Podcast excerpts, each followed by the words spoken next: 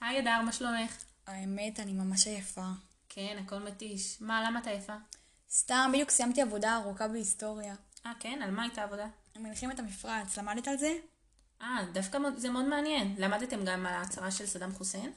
אה, כן, על הנשק הכימי, גם נתנו לנו על זה עבודה, אבל אה, לא ממש הבנתי את הנושא. וואי, אני בהלם. אני מבינה שאת קשורה לנושא אישית, נועה? תקשיבי, זה מדהים איך כל המקצועות מתקשרים בהרמוניה אחד לשני. נועה, מה יש לך? הקשר למה בדיוק? מחר אני צריכה להציג עבודה שקשורה בביוטכנולוגיה, ואני אסביר לך על זה. המלחמה התרחשה ב... 1990. נכון, וסדאם חוסיין איים על ישראל. אה, בנשק כימי, אבל איפה פה הקשר בדיוק? את יודעת ממה עשוי נשק כימי? לא התעמקתי בנושא, את יודעת, אם זה לא למבחן, לא לומדים את זה.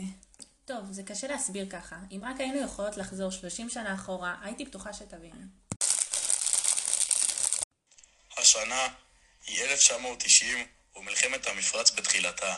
מה זה, ממתי יצחק שמיר ראש ממשלה? ומוזיקה של אביב גפן ברחוב. רגע, רגע, רגע, נועה, מה קורה כאן? תגידי, את חושבת ש... זה לא כזה מופרך. מה זה, מה, יש לך ג'יני במנורה או משהו? מסתבר. מה זה? למה אתם בלי מסכות? מה, אפרת, למה בכלל צריך מסכות? הקורונה מתפרצת עוד 30 שנה. הדר, זה מה שניסיתי להסביר לך. תקשיבי, המסכות האלה הן חשובות. הן מגנות עלינו מהגז שבנשק הכימי. מה זה הגז הזה? בגז יש מעכב של החלבון אציטחולין אסטרז. אפשר בעברית? מה זה? אציטחולין אסטרז הוא אנזים מפתח במערכת עצבים של בעלי חיים ובני אדם.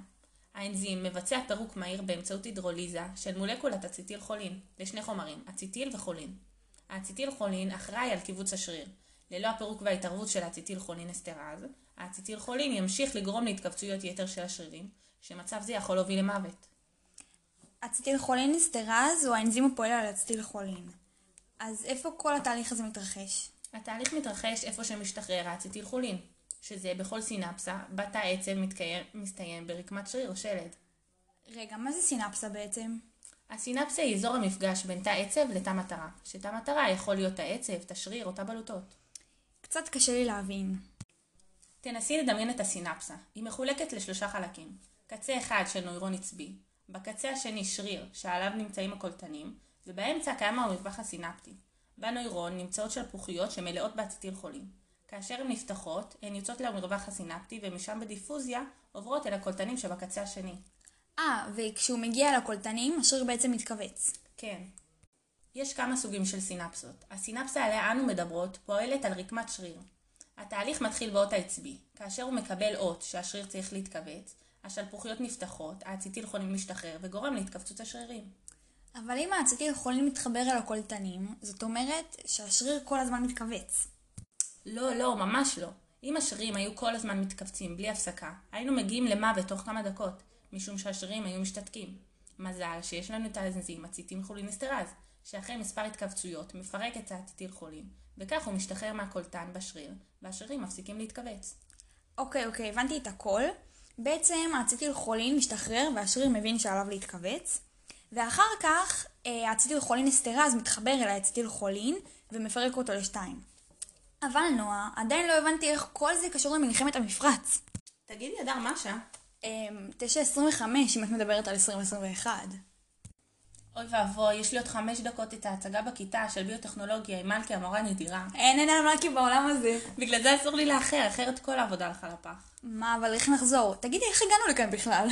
את האמת אני לא יודעת, אבל אם רק היינו יכולות עכשיו להיות ב-2021 בשיעור ביוטכנולוגיה. השנה 2021 שיעור ביוטכנולוגיה, בית ספר, תיכון שוהם. אשכרה ג'יני את מחביאה שם, אה? וואי, אני בהלם שאני מספיקה. יאללה, בואי, בואי ניכנס לכיתה, את גם צריכה לחבר את המחשב למקרן, אל תשכחי. רגע, אבל נועה, את עם מסכת טבח, עכשיו בכלל צריך מסכה לקורונה. בעזרת השם נצא גם מזה. אמן, נחזור לבקר פה בעוד 30 שנה. טוב, אני עכשיו פה אשב קרוב ללוח, שישמע אותך טוב. טוב, אז אה, זה אתר PDB, שמשם ניתן להגיע לג'ימול. פה אפשר בעצם לשחק עם האנזים ולראות אותו בצורה תלת-ממדית, ובכך לראות שהאנזים מורכב משרשרת חלבונים אחת. זה אומר בעצם שלחלבון אין מבנה רבעוני. אני ממש ממליצה לכם להיכנס לאתר ולמצוא את המבנים של החלבון שאתם חוקרים, תוכלו להקטין, להגדיל את האטומים, מה שאתם רוצים. נועה, נועה, את חייבת לספר להם איפה היינו בשעה האחרונה. וואי, אתם לא תאמינו.